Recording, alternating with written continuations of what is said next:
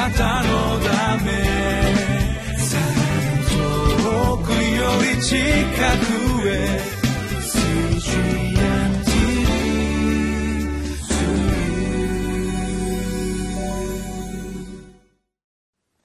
皆さんこんにちは。リビングライフの時間です。今日は5日。聖書の箇所は使徒の働き2章22節から36節。タイトルは聖霊を受ければ誰でもイエスの証人になります。この箇所から主の恵みを受け取ってまいりましょう。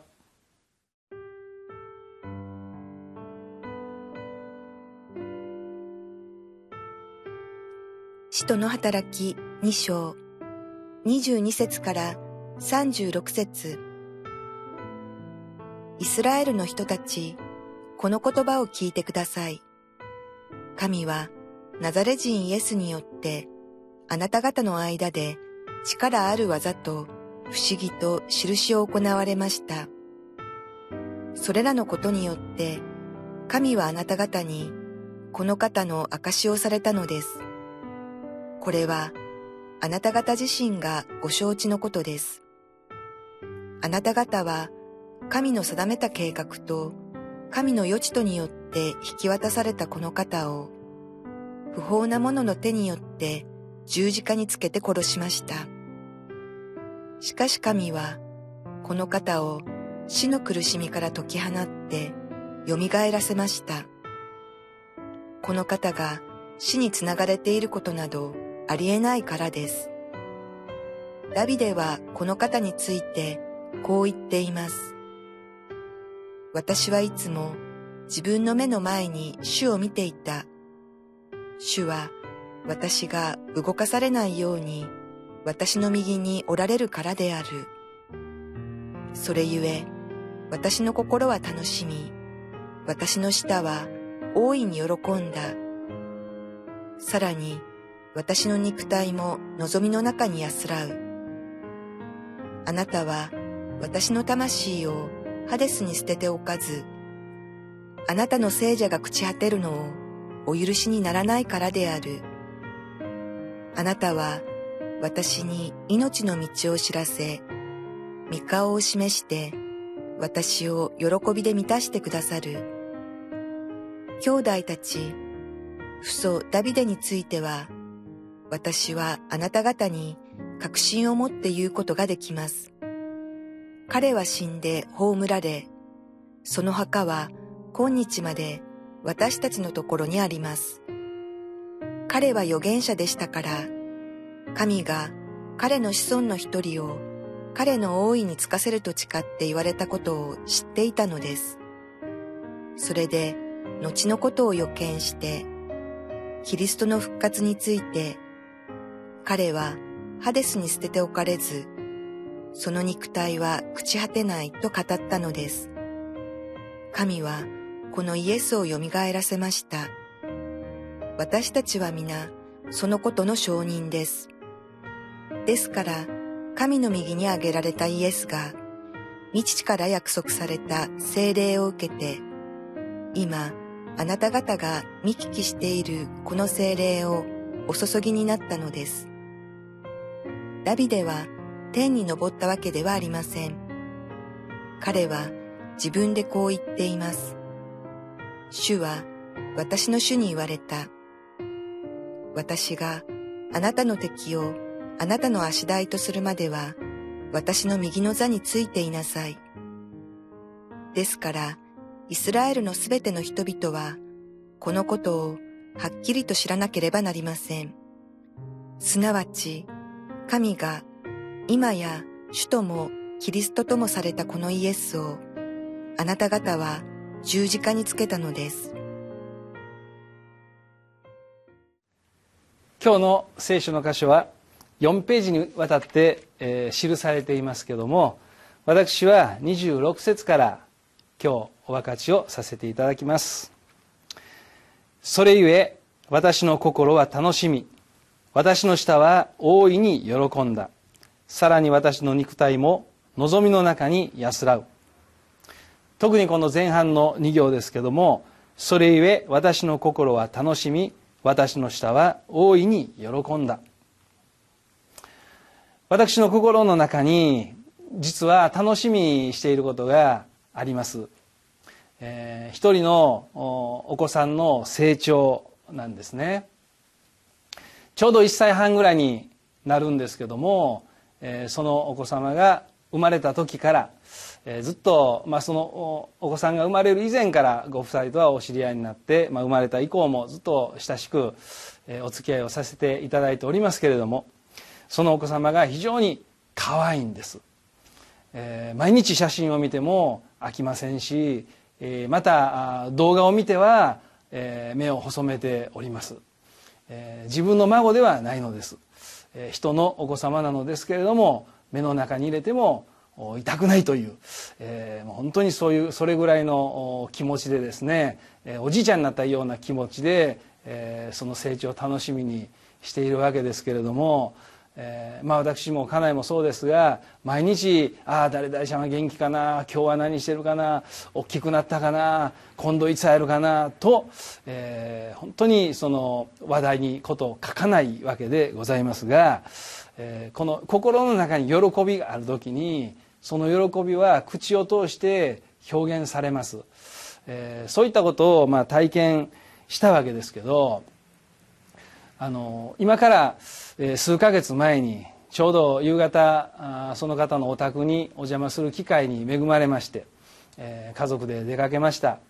えそうしましたらそのお子さんがですねハイチェアに座って、まあ、座らされてえ食卓でえ何かを食べてたんですね。で私たちが玄関から入ってリビングルームに行きますとそれをパッと見つけてですねわっと声を上げたと思ったらもうその配置屋に立ち上がらんばかりの勢いでこう体を上下させるわけですよ。もちろんあのベルトをしているので、えー、落っこちたり実際に立つことはできなかったんですけど、まあ、体全体でですねその喜びを表現してくれてもうのけぞらんばかりの勢いでですね立ち上がろうとしたわけですね。えー、まあそういう姿を見てえー、私は本当にますます可愛らしくなったのですで、えー、この御言葉を読んだ時にそのことをふと思い起こすことができましたと同時に、えー、私は自分の子供ではないその一人の幼子を本当に喜んでいるという自分の心に喜びがある。あまた会いたいな。声聞きたいな。そういう思いがあるという事実を認識しますにつれですね。私をお作りになった天の父なる神はどのように私を見てくださっているのだろうか。ということをふと考えました。天のお父様も私たち一人一人の声を聞きたい。あ今日も成長してるかな。どういう祈りを持って近づいてくれるかな。そういう思いでいらっしゃるのではないかなと思うわけですね。えそしてもう一つそのお子様が私たちを見た時に踊り上がらんばかりに喜んでえ体全身でその喜びを表現したように私たちは主にお会いするということを心から喜んでえそして主にお会いして主との交わりを本当にこう楽しんでるだろうか。そのことをどれぐらい絶望しているだろうか。主にお会いしたい。主は何を語ってくださるか。ということを本当に期待してるかな。という心の内側が探られたのでございます。実際の生活の中で人間関係の中でたった一人の人の、えー、しかも小さい子供のその人格に触れその成長を、うん、楽しみにするこの心。主はそれを全人類に対して持っていらっしゃるんだな。一人一人に対して主がそのような、うん、思いを持ってくださってるんだな。さあその思いに私はじゃあどれぐらい応えてるだろうか。主との交わりの時間祈りの時間御言葉を読む時間、えー、QT をして本当に主の前に静まる時間それをどれだけ楽しみにしてるかということを今回問われてですね実はもう惰性的にというか、まあ、日課的にといいますか、えー、こなしている部分も少なからずあり、えー、本当にこのことが、うん、この QT、え、人の交わりがですね私自身の喜びとなってそしてこの人の交わりの喜びが口をついて出てくるようにならないといかんのじゃないかなと、えそういったことを教えられたわけでございます。もっともっと、え主に向かって純粋な気持ちで本当に主を喜んで、え求めていくそういう日々を歩んでいきたい歩んでいこうそのようにチャレンジを受けました。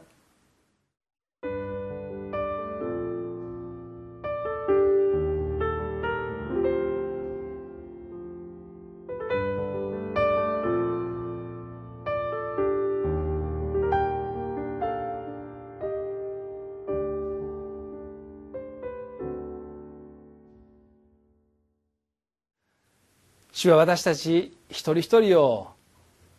作られそしてまたその存在を愛してくださっています。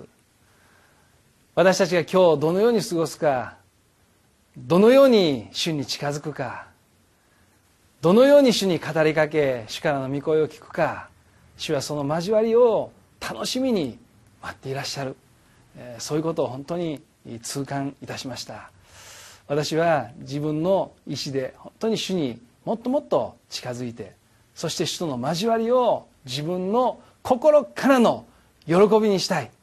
そのように思っております。皆様いかがでしょうか？お祈りをします。恵み深い天のお父様あなたは私たち一人一人を